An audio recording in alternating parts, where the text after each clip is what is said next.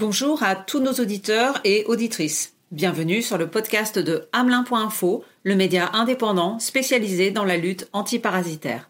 Notre thème général porte sur les méthodes de lutte alternatives. Nous sommes en compagnie de Christophe Juif, directeur général de Biosinov, Benoît Cotin, entomologiste et gérant de la société LGH, et Romain Lasseur, dirigeant des sociétés EasyPest et EasyNovation. Dans ce quatrième et dernier épisode, nous allons répondre à une question récurrente. Peut-on vraiment faire face à toutes les infestations à l'aide de la lutte alternative? Benoît. J'ouvre le bal pour cette dernière question. Eh bien, je crois que euh, on a compris qu'enfin, en tout cas, c'est mon avis, hein, et ça n'engage que moi. Euh, les méthodes alternatives sont euh, réellement euh, complémentaires à toutes nos méthodes de lutte que nous avons. Et donc, nous avons effectivement, dans certains cas, la possibilité d'utiliser ces méthodes alternatives. Et puis, dans d'autres cas, euh, il faudra utiliser d'autres moyens, des connaissances, un audit du site, les méthodes prophylactiques, le piégeage. Enfin, il y, a tellement de choses. Mais vraiment, c'est je crois qu'il y a vraiment ces contraintes clients qui, qui nous, étant donné qu'on est en première ligne, je pense qu'il faut, il faut quand même pas oublier ça. Euh, il y a le coût. on en parlait sur la première question, mais il y, a, quand même des choses des fois qui, nous obligent à utiliser certaines méthodes. Romain parlait à un moment donné des, infestations de rats euh, sur des sites urbains où il y a une mauvaise gestion des déchets.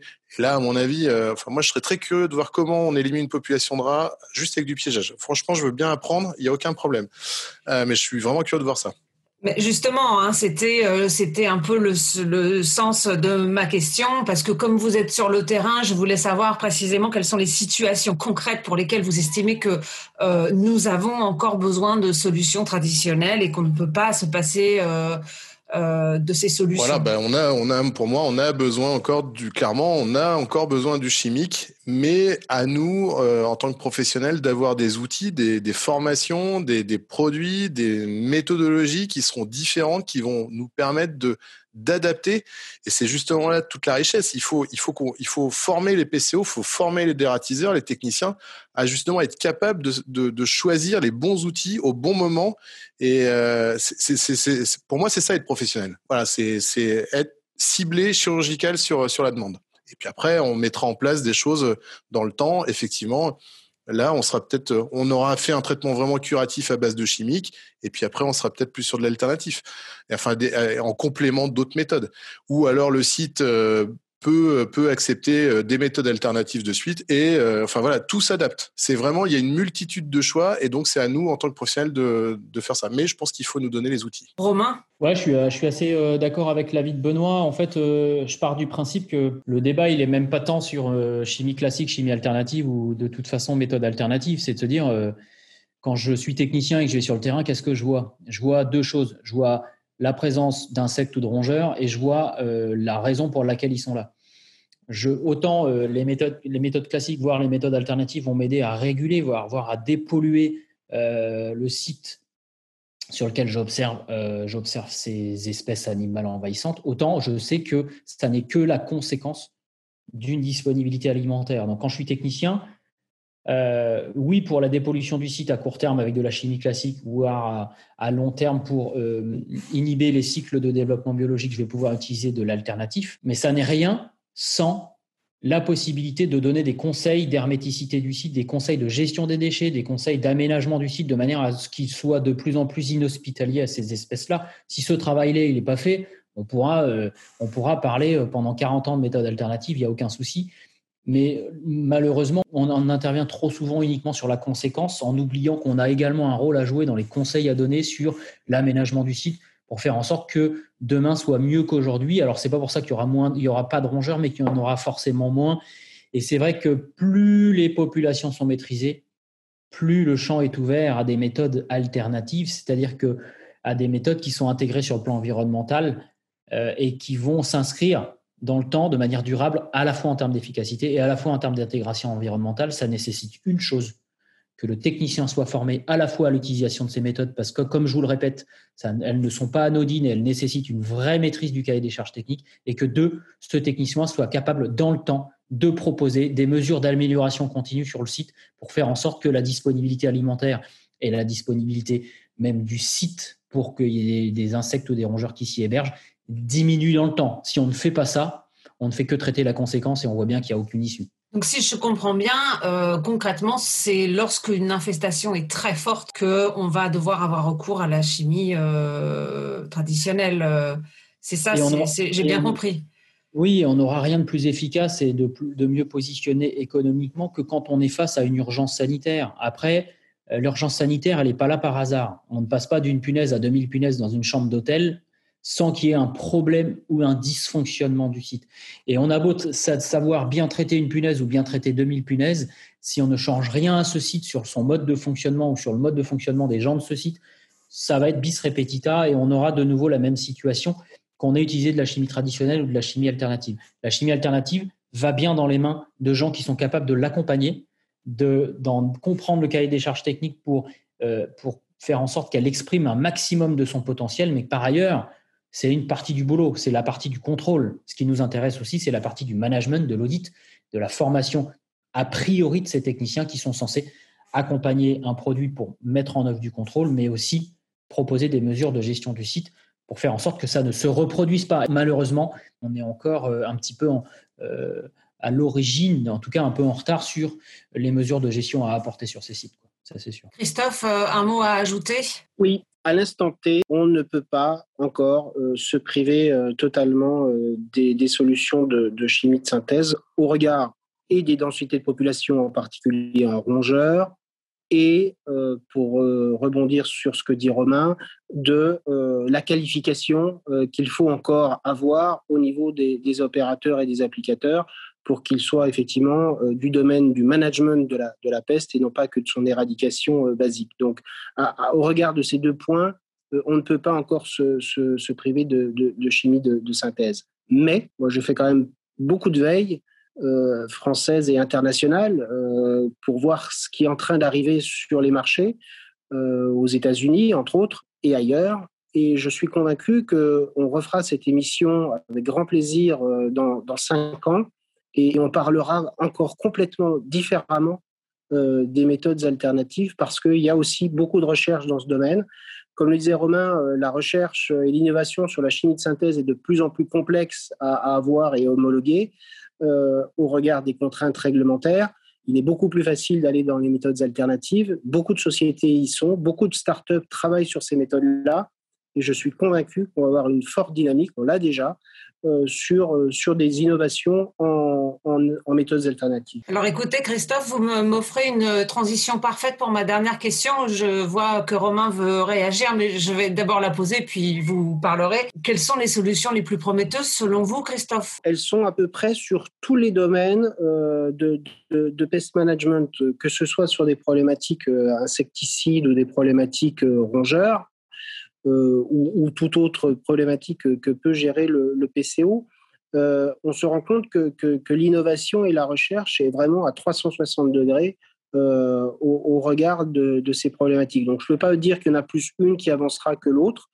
Euh, il y a beaucoup de choses en rongeur parce que c'est une, c'est une pandémie, une vraie problématique euh, euh, nationale et internationale. Donc il y, a, beaucoup, beaucoup de choses qui, qui, sont en train de, d'être, d'être pensées et réfléchies sur, le, sur les rongeurs, mais, mais sur les insectes, sont pas sont pas en reste avec ça. Je pense en particulier sur les problématiques de moustiques, bien évidemment, et, et, j'en passe et des meilleurs. Donc voilà, pas, pas plus de choses sur, sur un domaine qu'un autre mais globalement une, forte, forte dynamique euh, de, l'innovation sur les méthodes alternatives. Romain, vous vouliez ajouter quelque chose? Ouais, je voulais rebondir parce que, euh, effectivement, pour corroborer ce que dit Christophe, euh, en agriculture, on a notamment des fleurons de l'industrie française qui deviennent des leaders du biocontrôle en agriculture. Et donc, on a de plus en plus de milliers, voire de millions d'hectares qui, en Europe, sont traités avec du biocontrôle. Alors, ça va de substances naturelles à des répulsifs, à l'utilisation de, à l'utilisation de, de parasites qui vont aller parasiter euh, un, insecte ou, euh, dans tous les cas, un, être vivant qui, va endommager, euh, par exemple, les céréales. Donc, c'est vrai que si on en veut pour preuve que le monde du biocide suit de quelques années les transitions qu'on observe en agriculture, c'est clair qu'en agriculture, il y a une vraie grosse transition qui n'est plus un, bruit, qui un, bruit de fond, hein, qui est une vraie tendance aujourd'hui à à offrir des, solutions de biocontrôle en, agriculture. Et puis, pour corroborer une deuxième fois ce que disait Christophe, bah oui, nous, on est euh, clairement hein, chez Innovation, euh, on a euh, maintenant quatre étudiants en thèse de doctorat qui travaillent sur la punaise et on a clairement des choses qui vont sortir en biocontrôle. Pour répondre à la question de qu'est-ce qui va s'imposer, moi, je crois beaucoup à l'utilisation d'organismes qui vont concurrencer d'autres organismes, que ce soit des parasites, que ce soit euh, des trichogrammes, que ce soit des champignons, que ce soit des, médiateurs biologiques qui vont aller euh, concurrencer, euh, je dirais, le peste qu'on veut, qu'on veut éliminer. Par contre, ça va quand même nécessiter de comprendre que l'effet ne sera pas forcément immédiat, mais qu'il va falloir travailler dans le long terme. Donc, une fois de plus, ces solutions, je dirais, avec une interaction discrète, par rapport à ce qu'on connaissait de la chimie qui, crée un effet toxicité quasiment immédiat ou une immobilisation de l'insecte dans quelques minutes, eh bien, il va falloir que les prestataires et que les clients finaux comprennent, euh, à l'instar de ce que ça a été par exemple entre la transition entre la pulvérisation chez les blattes et les gels pour les blattes, comprennent que l'effet n'est pas forcément immédiat et que c'est un vrai engagement partenarial à long terme entre le client et son prestataire. Si on veut réussir, donc ça veut dire qu'il va falloir une fois de plus que le prestataire soit encore mieux formé et que le client final comprenne qu'il a aussi un rôle à jouer dans, par exemple, le nettoyage des sites et la disponibilité alimentaire pour ces bestioles si on veut réussir. Il va falloir encore plus demain qu'aujourd'hui que le prestataire et son client travaillent main dans la main si on veut que ce type de solution puisse faire de la résonance dans le best management. Benoît. Je voulais juste dire deux, trois petites choses. Euh, alors effectivement, peut-être que la, solution de, de, micro-organismes qui, euh, iront nuire euh, à nos fameux pestes, à nos fameux animaux d'inuisibles, c'est une solution. Moi, je n'y crois pas beaucoup parce que, enfin, n'est que mon avis de, de, dératiseur, mais j'ai toujours, euh, enfin, je sais pas, j'ai toujours des doutes. On a eu plein comme ça d'exemples d'espèces qu'on a qu'on a introduits pour euh, pour parasiter, puis en fait ça, ça, ça a mis un peu le bordel. Euh, mais après, euh, on en discutera, Romain, quand on se verra la prochaine fois, parce que ça fait longtemps qu'on s'est pas vu, mais avec un grand plaisir. Mais je, suis vraiment curieux. Par contre, effectivement, je serais très intéressé de voir des nouvelles méthodes physiques, le chaud, le froid, euh, l'absence d'oxygène, euh, avec l'ozone, par exemple. Ça, c'est quelque chose, à mon avis, qui pourrait être pas mal. Il y y a plein de choses à faire. Euh, et je pense que là encore, on traitera pas la même chose. On traitera pas euh, de la fourmi d'Argentine comme on traite du frelon asiatique, comme on traite de la punaise des lits. Et à chaque fois, on va avoir quelque chose qui, à mon avis, il faudra avec un protocole qui sera bien précis sur chaque bestiole. Et je, je crois que pour l'instant, on a été la chimie, c'était ça qui était génial. C'est on balance, un spectre large. voilà, tout, on défonce tout. On est dans un milieu qui est contrôlé, qui est un appartement, qui est un site industriel, mais peu importe, on veut pas d'insectes. Bon, donc on règle le problème. Demain, ce sera, la, difficulté est là, quoi. C'est qu'il va falloir qu'on tape la bestiole qu'on veut taper, quoi. C'est, et je, crois que c'est ça l'important. Bah, du bazooka au sniper, hein. c'est vraiment la. Je, je suis entièrement d'accord. Et mais on a déjà, enfin voilà, on devrait déjà réussir à mettre ça en place justement par ses connaissances. Et plus ça va aller, plus ça va s'affiner, et plus nos méthodes alternatives, elles vont devenir euh, alternatives sur l'insecte ou l'animal d'inuisible à éliminer ou à contrôler. Et de toute façon, euh, quand le client final, qu'il soit professionnel ou particulier, sera euh, au courant, en tout cas sera, aura, prendra connaissance de cette possibilité d'alternative, il, sera, il sera demandeur parce que je pense qu'il va y avoir un effet dans les deux sens, une prise de conscience des professionnels qui peuvent aller vers des solutions alternatives en fonction de la gradation des chantiers sur lesquels ils sont et de l'espèce à laquelle ils vont faire face, mais également le client final qui, lui, va avoir des exigences de plus en plus renforcées sur, euh, oui, je suis d'accord éventuellement euh, d'abandonner un tout petit peu d'efficacité, ça dépend des bestioles d'ailleurs, au profit d'une plus grande intégration environnementale des solutions, qu'elles soient euh, à base de micro-organismes, qu'elles soient le chaud et le froid. Je suis assez d'accord avec toi pour peu qu'on ait des structures qui soient relativement étanches. sont par ailleurs très, énergivores aujourd'hui, donc c'est vrai qu'on fait de l'alternative d'un côté pour consommer plus d'électricité. Euh, il, faut, vraiment avoir aussi une vision globale de ces, de ces méthodes-là, et, c'est vrai que euh, dans tous les cas, euh, ça pourrait être perçu comme des contraintes. Moi, je pense que unanimement, euh, je pense que, enfin, je, vous laisserai la parole là-dessus, mais je pense qu'il y a un champ d'opportunités monstrueux pour peu que les prestataires se donnent le soin de monter en compétence par de la formation et de la compréhension des mécanismes intimes de ces nouvelles solutions. Oui, je pense que justement, il faut être. Euh, c'est la différence entre les pessimistes et les optimistes. Les pessimistes voient les, problèmes dans les opportunités. L'optimiste voit les opportunités dans les problèmes. Et à mon avis, c'est ça, il faut être optimiste sur notre métier.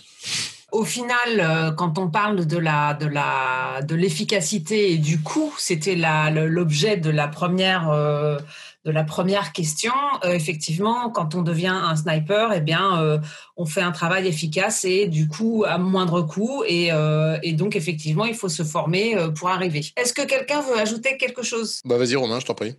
Bah, que c'est intéressant ce type de format et je pense que c'est intéressant de tenter de créer un peu une communauté de thèmes autour de, de, ce, de, ce différent, de ces différents formats. Donc, non, écoute, écoutez, je suis content d'avoir participé.